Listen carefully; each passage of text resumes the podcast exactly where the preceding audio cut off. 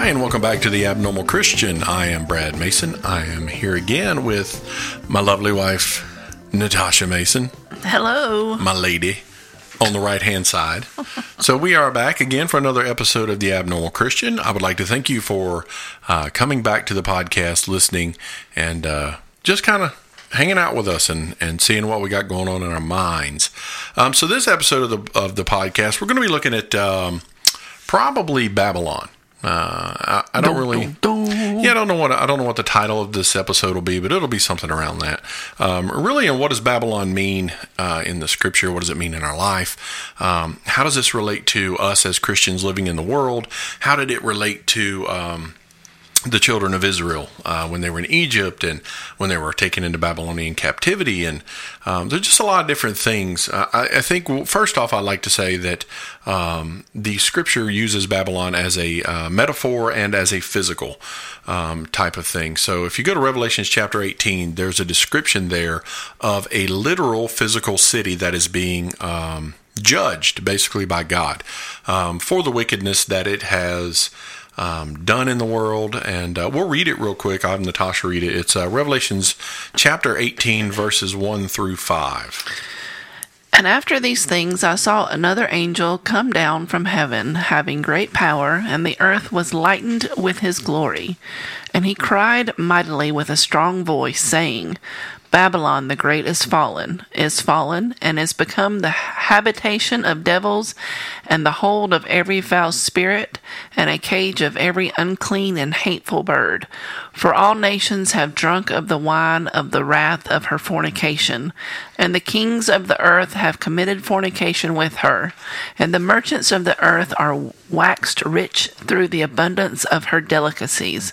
And I heard another voice from heaven saying, Come out of her, my people, that ye be not partakers of her sins, and that ye receive not of her plagues, for her sins have reached unto heaven, and God hath remembered her iniquities. So we have this passage in uh, in John uh, Revelation. I'm sorry, written by John, and uh, it's giving us this description of this city, um, Babylon, um, which in, in his a lot of people look at Revelation. I have some people who tell me, well, it's just it's all allegory or it's metaphor, and none of it's actually literal uh, literal things happening. And we can't confirm or deny that because we don't really know. All we know is John saw a vision, and he was told to write down what he saw, and this is what he saw about this city of Babylon. Um, but really, if you look at some, I really want to play a parallel here because I don't. First off, I want to say I don't think America is Babylon. Don't think America is Babylon the Great. I, don't think we meet the qualifications. Um, the Book of Revelation says it's a city that is set on seven hills.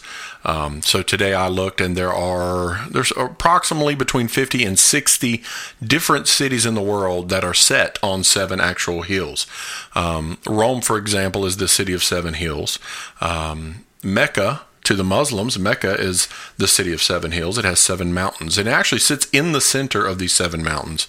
Um, Jerusalem itself is a city of seven hills. So a lot of times, I think it's in Revelation 17, a little bit earlier, um, it describes this city as on seven hills. And here in, in, chapter 18, it describes this great destruction that occurs. And it's really, um, this destruction is, is based on a couple different things. Is that the, um, the, the people of the earth, all nations have drunk of the wine of the wrath of her fornication, and the kings of the earth have committed fornication with her. Um, and it's saying, in this sense, this is the metaphor that they've committed fornication. They're really committed with the city. Um, but they're, they're, the way that they've done business, the way they've operated, the things that their hearts have lusted after, were wicked in the eyes of God. And it was just as, you know, when Jesus talks about lust, he was saying, you know, um, like murder, it's not just doing it, it's having hate in your heart. Adultery is not just going out and cheating, it's having that desire, that lust in your heart to be with someone else. And so here in John, uh, Revelations, we see um, Babylon and this fornication is fornicating itself with the world, which basically means that it's exporting all of its wickedness.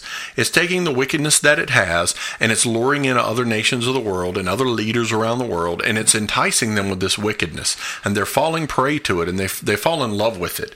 And so they give themselves and their societies over to this wickedness, this fornication.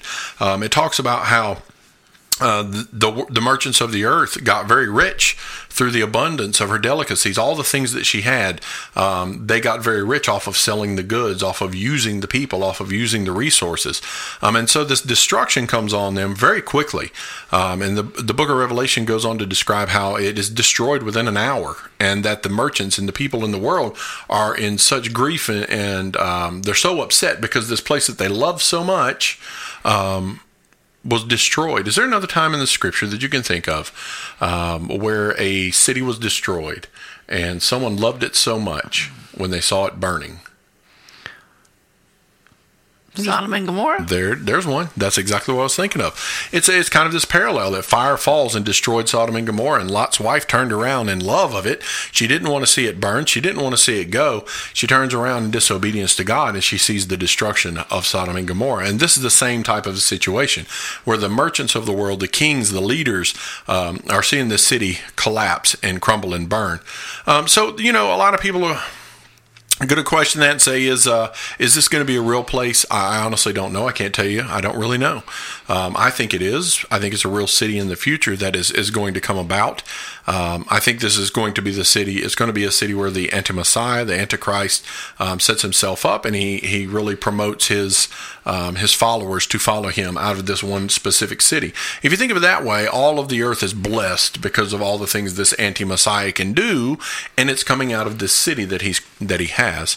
Um, but in the, I want to take it back a little bit, like I said, and and look at this in from American, the American perspective. Um, if you're an American and you live in in America, uh, we have what we could look at as a Babylonian system, because that's what a lot of people in, in the scripture there was a, a system of Babylon and there was a place of Babylon. Um, so if you looked at the, a lot of the same things you read right here are the same things that are happening here in the United States today. Um, wickedness of every kind you can think of. And, and I want to address one because I think it's in the scripture here in this verse 3, it points it out for us. It says, the wrath of her fornication. Notice it says fornication. And then it says, the kings of the earth have committed fornication. So this was sexually motivated sin. And I think when you look at America, you could say we fall in the same boat right now because there's a lot of people out here who are trying to justify. We're trying to um, we're trying to make it okay for us to accept sexual sin, sins that are immoral and corrupt according to the Word of God.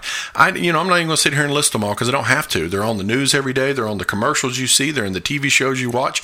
There is something going on there where these ideas are being pressed upon us. They're they're pressing them upon us because they want acceptance. We've talked about this in other podcasts before. That um, I really think, me personally, I think a lot of this started with humor. Uh, a lot of comedians in the 80s and 90s who who came out um, were always in little TV shows. They were in the background. They were the side character. And what they did was get you to laugh. They got you to laugh at, at their lifestyle. And once you laughed at their lifestyle, you dropped your guard. You know, it, it, was, and I'll call Ellen DeGeneres out because that's just a great example. She had her own TV show for years. She was not out of the closet. People laughed. People loved her. Christians loved her. And when she came out, they were still okay with it. You know, it was like it was this acceptance because I fell in love with this. Oh, this person's so hilarious, but they're funny. Oh, it doesn't matter. Come on, you know. And so we we fall into that trap. But I'm saying if you look at what was going on here in Babylon, how this is what we're doing. We're exporting from America out into the rest of the world our philosophies and our doctrines and our beliefs. Um, we're sending it out to foreign countries. Even the religious people in America are doing that. Um, I've seen. I've got a couple friends in Africa, um, but I've seen uh, in Africa a lot of these Pentecostal, um, uh, New Apostolic Reformation, uh, healing, huge ministries, you know, healing and come get your blessing and all this. The poor people of Africa who don't have anything. And those are things, those are byproducts of what the American religious system has done. We've taken that teaching here that God doesn't want you to suffer. God doesn't want you to do, He doesn't want anything, you know, difficult in your life or that you're never going to have difficulty. Um, you should be blessed. You should, you know, have wealth and, and all the things you've ever desired. And we've exported that to poor countries around the world. And these people are showing up. And what they're not getting is Jesus. And what they are getting is a lie that, you know, my life's never going to be it's difficult. like a bait and switch kind of. Right. The scripture never says our life is not going to be difficult. Has our life been difficult? Yes. Is, is our life still difficult? Yes, times our a life. thousand. Yes, our life is it's you know the ability to put together a podcast on an old computer and and, and an old um, sound system thing that I got here, a little a mixer that I've got. Um, that that by no means uh, is a measure of success because we don't have that. It's not. We are just like everybody, and this is what this podcast has always been about. It's not been about the um, the self righteous, the pharisaical. Well, or, let me stand up here and, and Right. You know, Let me tell everybody pontificate. how, how much. how great I am. You know, it's easy for a man who has all the money that he can stand um, to go out and, and buy a new car and eat out and, and wear fancy clothes. It's easy for him to stand in front of other people and say, Well, I don't know what your problem is. God's not blessing you, but He's blessing me. He, he wants to bless you the same way. Um, that's very easy to do, but it's hard. You know, when we, we talk about. Um, adversity because I'm a big believer that the gospel thrives in adversity. I think the gospel grows in adversity. I think whenever the body of Christ is persecuted and oppressed, that's the time that the gospel grows the most because that's when we see the genuine people stay. That's when we see the believers stand up. That's when we see the glory of God shine through the difficult times. Um, I was in a, a discussion the other day with someone who said, well, all these, you know, they were talking about churches closing down. Um, they were talking about, uh, you know, Hebrews ten twenty five. I posted uh, a, a, a blog. I got a new blog going on, uh, Living in Christ. You can go to livingic.com and you look on the blog page there, and there'll be all kinds of blogs about that. But I wrote one today about Hebrews ten twenty five, and it had to do with the forsake not the assembling of yourselves together. And so, you know, we're looking at uh, this person was just going on about how difficult it was for America. We should not be closing churches. We should not be doing this. We should not be doing that. And I'm thinking, yeah, but, but there's, you know, poor people, old people, sick people. You know, I've got a friend of mine who has a church, and I believe their church is, is currently closed right now because they didn't close, and a lot of people caught the coronavirus and got sick. Is that wrong? No, that's not wrong. That's being prudent. Um, but in that adversity, you know, we've gone, uh, the church that we've been going to, they've gone to online services. They're, they're sharing the gospel online. They're sharing the gospel on the radio. They're doing it by other means. Um, and even in that adversity, there's a testimony that can come out. And so, you know, when we look at that in, in, in relations to this verse of this scripture in Revelations about Babylon, I look at America and, and the real question, and I think this is really the real question of what I wanted to talk about, um, is when is when is enough enough, and when are we when are, when are you out? When do you get when are you out? Well, I think I've made this statement to you numerous times. So I look at you and I'm like, I'm done. I'm Right. done. I can go off, walk off into the woods, and I, I'd be okay. Right. I don't care to And have any interaction with anybody else. I think there are so we we love to watch uh, TV shows about um, people who are self sufficient who go live off away from society. We love anything in Alaska really because it's it's away from everything, right?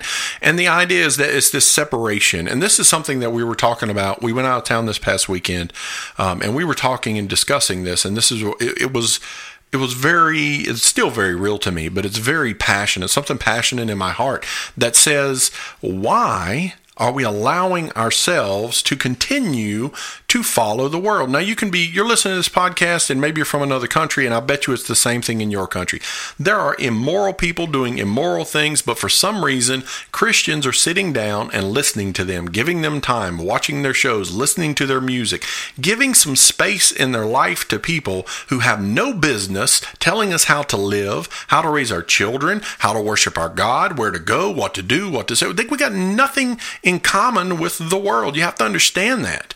Um, we've talked about the, the world out here in the grand picture of things, the grand scheme, the whole world um, is likened unto Egypt, where the uh, the children of Israel, the Hebrews, were stuck in Egypt for 400 years, and the whole time they were there, they were crying out to God for what? A deliverer. They wanted a deliverer to come. Get us out of here. We're tired of being slaves to the Egyptians. We're tired of being under their rule. We want to leave. We want to, to have a God of our own to worship. Um, and that's us, church people. If you're listening, that is us. We don't belong to this. One of the worst things I think, um, and this is one of the things that will point out. Um, a false religious system. If you want to know what a false religious system is, and you want some kind of litmus test to tell if a uh, if a religious system is false, what is their underlying goal? Um, there's one group out there, and I won't name them, but there's one group out there who says their goal is to create the kingdom of God on earth. That is their goal. They believe that they are here. They're building all the little halls everywhere. Um, and they are creating that was a clue, y'all. they are creating the kingdom of God on earth. And I'm not trying to say, listen, I'm, there, there may be somebody saved in that organization. I- I'm sure there is. But they're trying to create the kingdom of God on earth themselves. They said, we are here to create the kingdom of God. In doing so, we are building his kingdom. We are determining who gets in and who doesn't.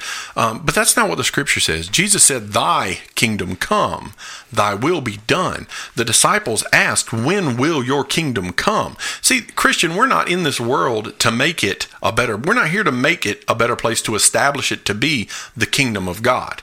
This world, the Bible says, has a prince of power of the air, and that's Satan. And this belongs to him until Christ returns. Our job here is to find people to add to the kingdom of God. That's what the gospel is about. It's about going out and finding those lost and bringing them in to the good shepherd so that they have a new home in heaven. And the problem with Christianity today, from my own heart and from my own specific feeling, is that we do not even begin to want to separate ourselves from the world. I'm not talking about go out and build a commune somewhere and live off on your own. I'm not. I mean, maybe it'll eventually come to that. But that's not what I'm talking about. What I'm talking about is our everyday speech, our language, our actions, everything that we're doing. We don't have the conviction um, to separate ourselves from the world. And if we're not willing to do that, I, I think I, I, said today, if you can't control the tongue in your mouth, because there was a lady last week, um, I don't remember her name, but she was a well-known Christian hmm, Christian artist, Christian writer, and she said, "Oh, I love Jesus, but I curse a little. I love Jesus, but I still love my hip hop. I love Jesus, but I love this." And she listed a whole bunch of things about the world that she still loves. I love Jesus, but I love this over here. You know, and, and I think today I wrote that if you can't control the tongue, if you if you don't have enough discipline to control your tongue and what comes out of your mouth, uh, through Christ, if you're not giving him that ability in your life, then how can you give him your heart? How are we giving him our minds? How are we submitting ourselves fully unto him if there are things in our lives we don't want to submit to him? Well, she wasn't, and I I read the thing you were talking about, it, she wasn't saying it as though she had any problem with it. No, no, it wasn't a confession of here's what I do and I wish I did. And I really hate that I do this, and I really hate that I struggle with this. It Right. was like, oh, but this is okay. I'm okay Right, it was a- it and I don't have any desire to want to change. It was a prideful thing to say, yeah, I love Jesus, but I love uh, doing this over here on this side. I love Jesus, but I love this sin. And the scripture says you can't serve two masters because you're going to hate one and love the other. You can't. I'm telling you right now, if you're a believer living in sin, you're probably living under conviction and you're living under guilt because you know that is something you should not be doing. We should not be giving those things sin. I'm just generalizing it. We should not be giving it a place in our life for it to live because it's a dead thing anyway. You need to It beat it until dead. it can't breathe anymore. Right. And so we look at all this, and you know, America, I love this country and love the people that are in it. But I think it's progressively, quickly, very progressively getting wicked day by day by day. It's just growing at an exponential rate. And as a Christian, here's the, here and here's the real thing. We have to get to the point because here's where the danger is getting ready to come in the we, we always think that they're going to come in and shut down the church, right? This is what this is what a lot of Americans think. A lot of people around the world, um, you know, coronavirus, everything's shutting down. They're coming in to shut down the church, and I would disagree with that. What they're doing is that they're coming in to supplant pastors, preachers, and teachers with people who are morally and biblically incorrect and ungodly. Um, there was a group, uh, the group in Canada that got Grace Life Church got shut down. They went and put a fence around it. There was another church in Canada that sent out a letter that had a, uh, a big rainbow on it and a unicorn on the front. That's their church symbol and the the pastor was a L- LGBTQ guy, and he's like, "Good, that's what you deserve. You're not following biblical mandates." And I'm sitting here like, "What are you talking about?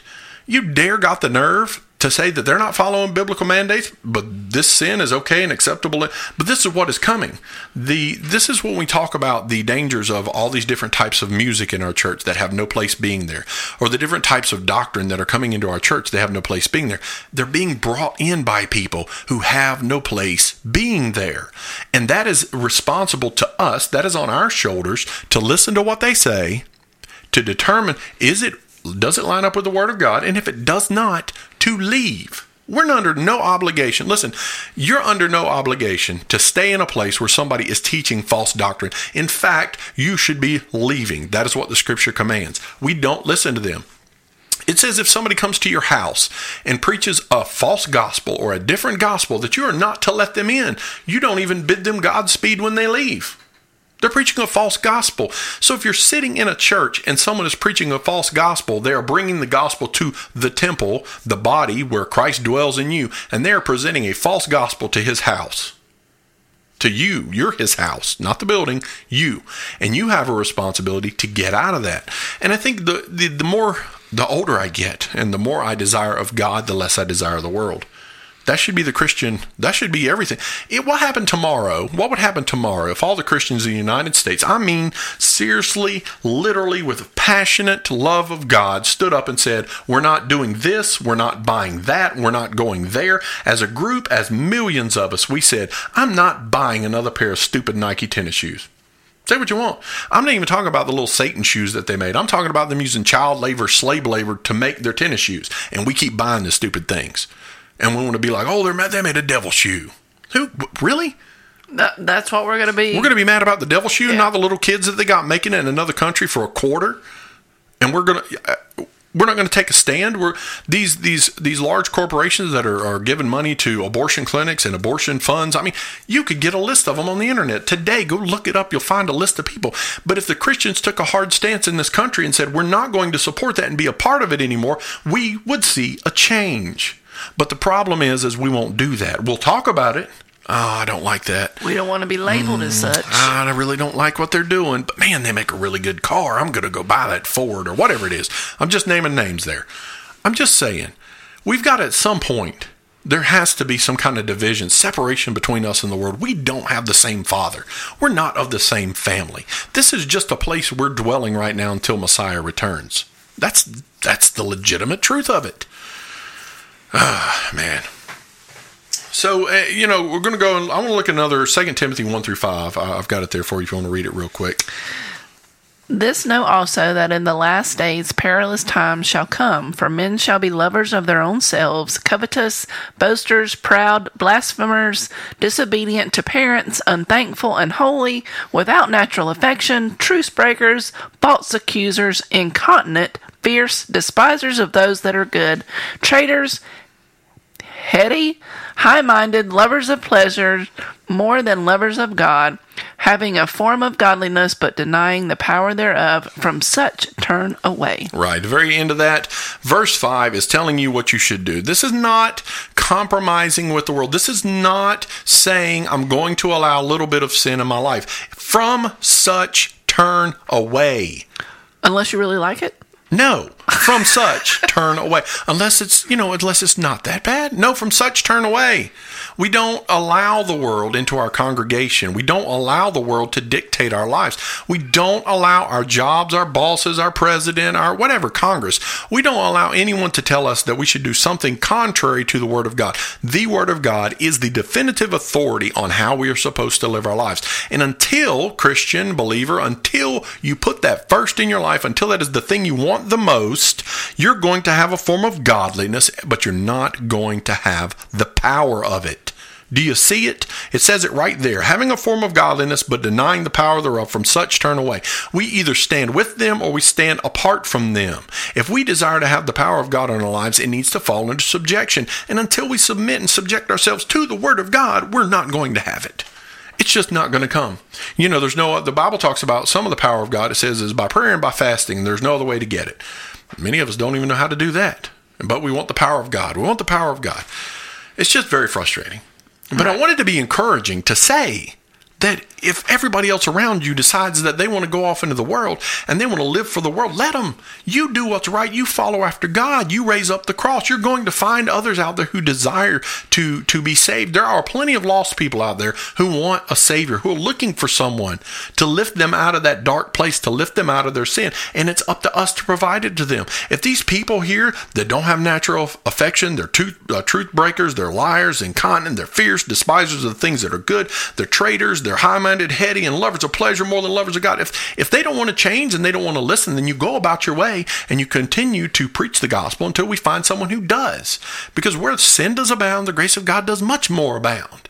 it's just this idea that we have to get away from um, putting ourselves in a position to where we're okay with sin, um, and we just keep letting it in. And we just need to get it out, man. We just really need to get out. We just came out of Passover. It talked, you know, the story of Passover about getting the leaven out. That leaven represents sin. And it says, a little leaven leaveneth the whole lump, right? That little bit of sin in your life will sin stain your whole life. We wash it away through the blood of the cross. We repent of our sin. And the Bible says that God is faithful and just to forgive us of our sins and to cleanse us from all unrighteousness. So that's been this episode of The Abnormal Christian. I really hope it's encouraged you to really get serious about your relationship with God. If there's anything that we ever do on this podcast, I want people to get serious because you've got to get to a different level. You've got to get to a different level of understanding. You need to get deeper in the Word of God. If you're waiting on God to speak to you, He already did. He wrote it down in a book. Open it up and read it and read the words of God, and He will bless you and you will get the answers that you're looking for. All right. So that's it for this episode, and we will catch you again another time. Bye.